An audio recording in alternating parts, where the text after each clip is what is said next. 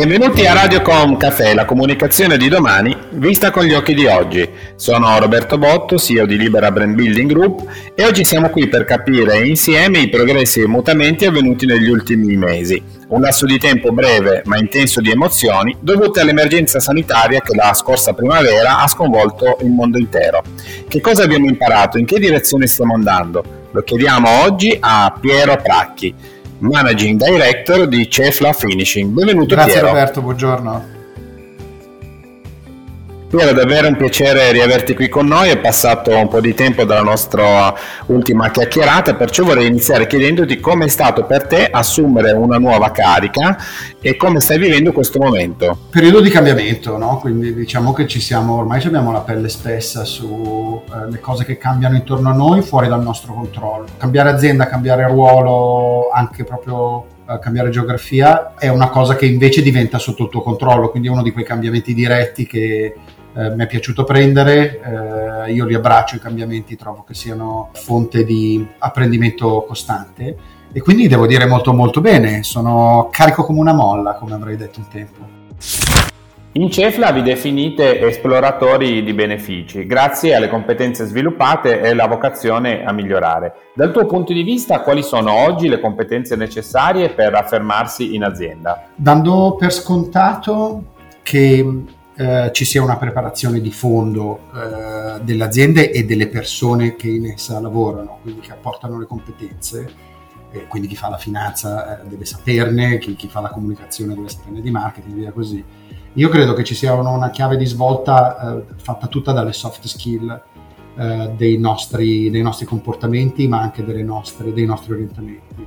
Io sono, non mi ricordo se l'altra volta ne avevamo già parlato, però io ho il, la PED, la PED, che sono la passione, l'energia e la determinazione come fattori trainanti. Abbiamo parlato nel, poco fa di come si vivono i cambiamenti, io credo che con questi ingredienti si affrontino molto bene, ma quando parliamo di affermarsi come top manager in un'azienda anche relativamente nuova, quindi parliamo di, di un innesto, no? come nel mio caso, siano motivo questa passione, questa energia, questa determinazione insieme di rapido attecchimento. Eh, lo dico con una punta di ottimismo, ma sono altrettanto convinto. Secondo un rapporto del McKinsey Global Institute, entro il 2030 100 milioni di lavoratori dovranno acquisire nuove competenze per stare al passo della digital transformation.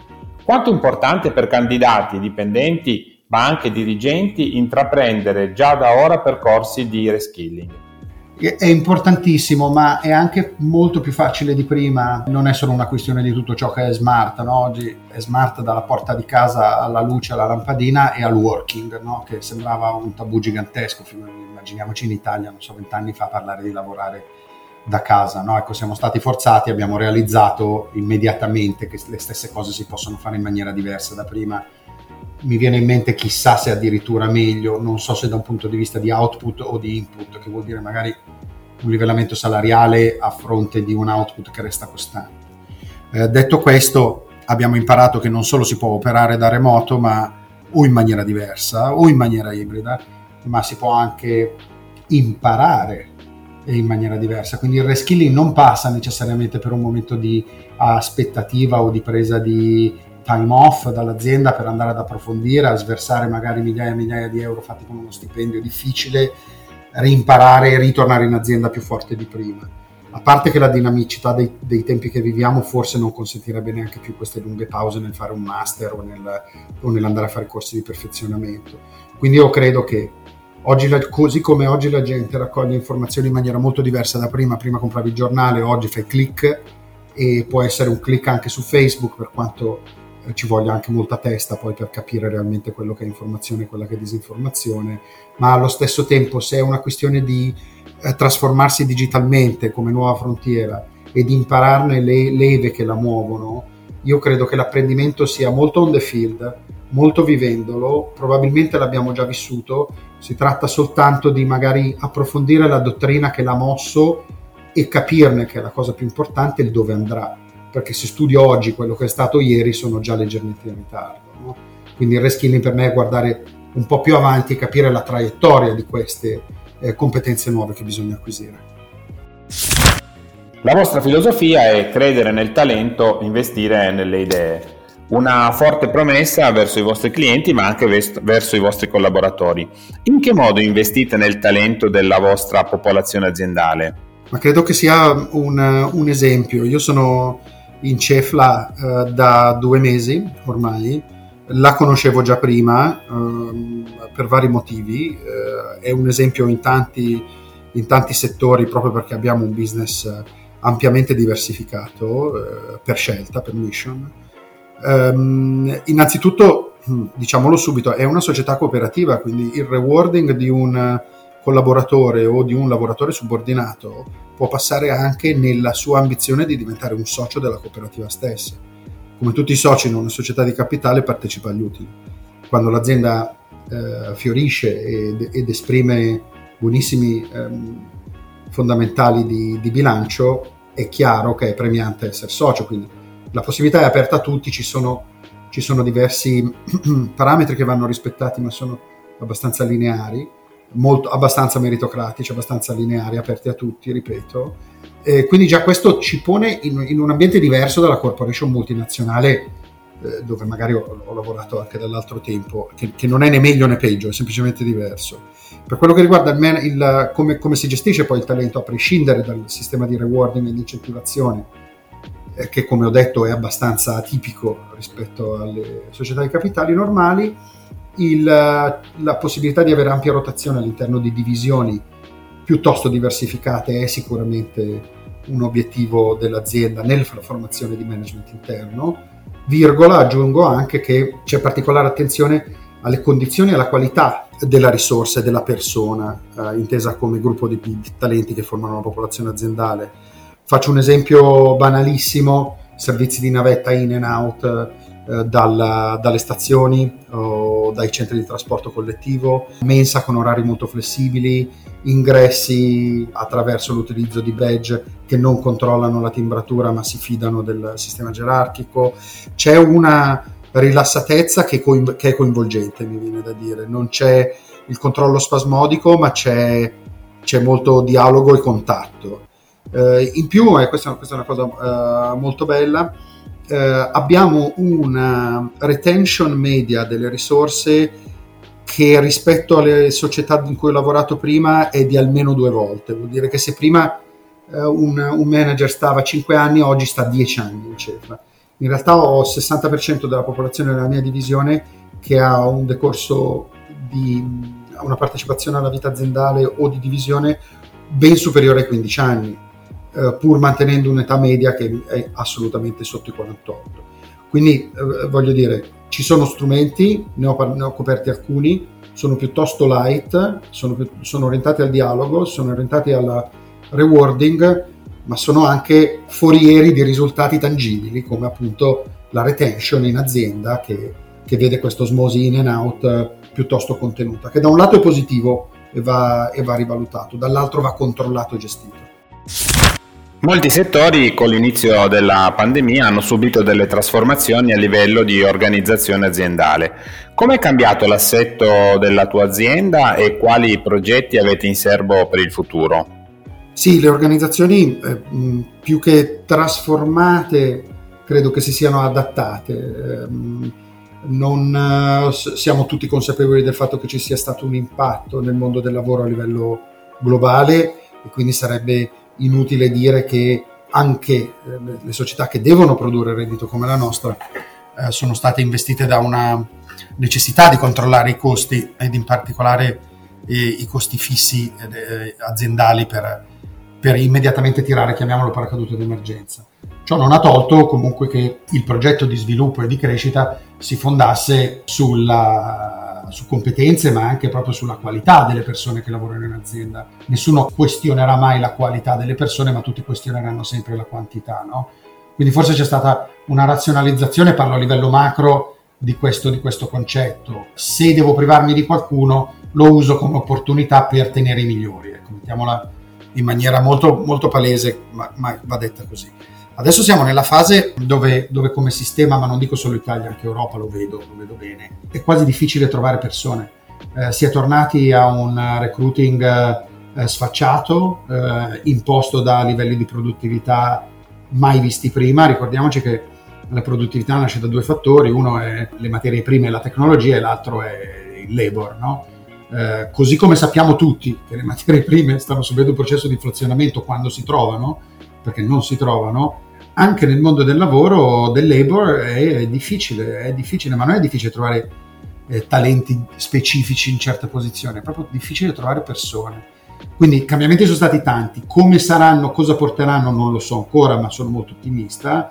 Eh, quello che stiamo vivendo oggi è forse essere col piede al posto sbagliato, no? perché non siamo pronti per rilanciarci, siamo, siamo stati prontissimi come sistema a controllare i costi. Oggi abbiamo qualche difficoltà a trovare dove investire eh, capitali per attrarre le persone, ecco perché proprio non c'è, eh, non c'è tantissima offerta. Adesso non vorrei che questo venisse preso come una blasfemia, no?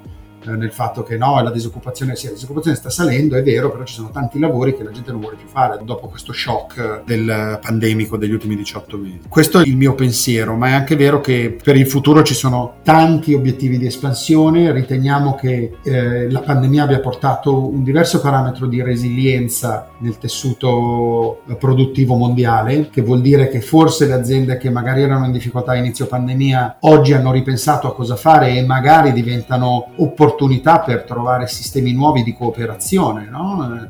non necessariamente un competitor di ieri tornerà ad essere un competitor domani, quindi mi chiederei piuttosto cosa fare di un'azienda che eh, cerca sviluppi anche a livello orizzontale oltre che verticale, no? verticale l'organizzativo, orizzontale quello che può essere una crescita non organica o un processo di M&A. Io credo che i prossimi due o tre anni, forse meno perché abbiamo vissuto accelerazioni molto forti, quindi diciamo tra i 18 e i 24 mesi futuri cambieranno gli scenari. Molto probabilmente lo faranno per noi, e qui torno alla domanda che mi hai fatto no? riguardo a che cosa abbiamo in serbo per il futuro. Noi abbiamo in serbo una crescita sostenibile, l'abbiamo, l'abbiamo anche identificato nel nostro payoff di campagna con uh, Make Your Life Better, Uh, siamo disponibili anche ad aprire nuove divisioni per ricercare un aumento della, della valorizzazione dell'azienda e quindi di uh, inevitabile distribuzione dei dividendi presso, per i nostri soci. Piero, eh, siamo quasi giunti al termine di questo podcast, ma prima vorrei lasciare spazio ad una riflessione. La pandemia da Covid-19 ha sconvolto le nostre vite sotto ogni punto di vista, ma ci ha anche portato a sviluppare nuove abitudini, come ad esempio lo smart working. Dal tuo punto di vista, quali trend ci porteremo dietro quando arriveremo finalmente alla fine di questa emergenza sanitaria? È banale ed evidente dirlo, ehm, e mi ricollego un po' a quello che ho detto prima, è tutto smart, lo smart working resterà con noi, non vorrei che si confondesse lo smart working con il lavoro da casa, perché non necessariamente vuol dire quello. Um, mi piacerebbe pensare che lo smart working non sia quello strumento che garantisce un benefit, ma piuttosto garantisce migliore produttività con migliori condizioni. Quindi secondo me ci sarà una leva dello smart working che verrà offerto come benefit, ma vorrei pensare invece che più che essere offerto come benefit, cioè acquisisco un talento perché mi ha posto la condizione che il venerdì lo stai a casa, lo vedo invece come un nuovo modo di lavorare più rilassato, meno ansioso magari per alcuni. Gli ambienti di, gli ambienti di lavoro potranno sfruttare anche una leva di spazi più smart, no? scrivanie che non sono più solo le tue, ma diventano scrivanie di chi c'è in quel momento. Gli hot desk, hot desk che ci sono già, per esempio, in diverse eh, società di consulenza. Le società di consulenza sono le prime che come sappiamo non hanno fissa dimora no? per i consulenti che ci lavorano.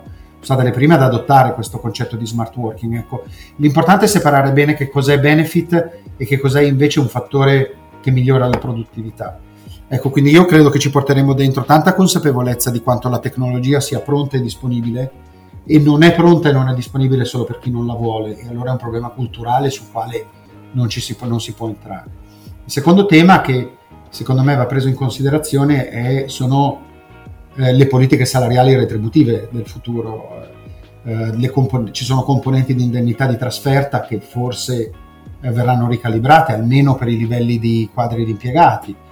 Eh, ci sono footprint produttivi che saranno molto più stabili, ma probabilmente saranno più lontani da quelle che sono le stanze dei bottoni. Quindi insomma prepariamoci a una, a una smartness eh, molto olistica, molto, molto tutto intorno a noi. Eh, andrà gestita, andrà tutelata, spiegata probabilmente. Ehm, tanto prima o poi tutto questo finisce, ma qualcos'altro ricomincerà. Piero, davvero grazie per questo caffè eh, molto intenso e mi auguro che ci siano presto nuovi momenti di confronto eh, sull'evoluzione di questa quotidianità che stiamo tutti vivendo. È sempre un piacere stare con voi Roberto, io vi sono io a ringraziarvi per, per il caffè offerto e la vostra professionalità e preparazione, davvero un piacere. Si conclude qui questo episodio di Radiocom Caffè, il canale podcast di Libera Brand Building Group. Se avete piacere di ascoltare altri racconti, potete collegarvi a radiocom.caffè, Spotify, Spreaker, Google Podcast o Alexa.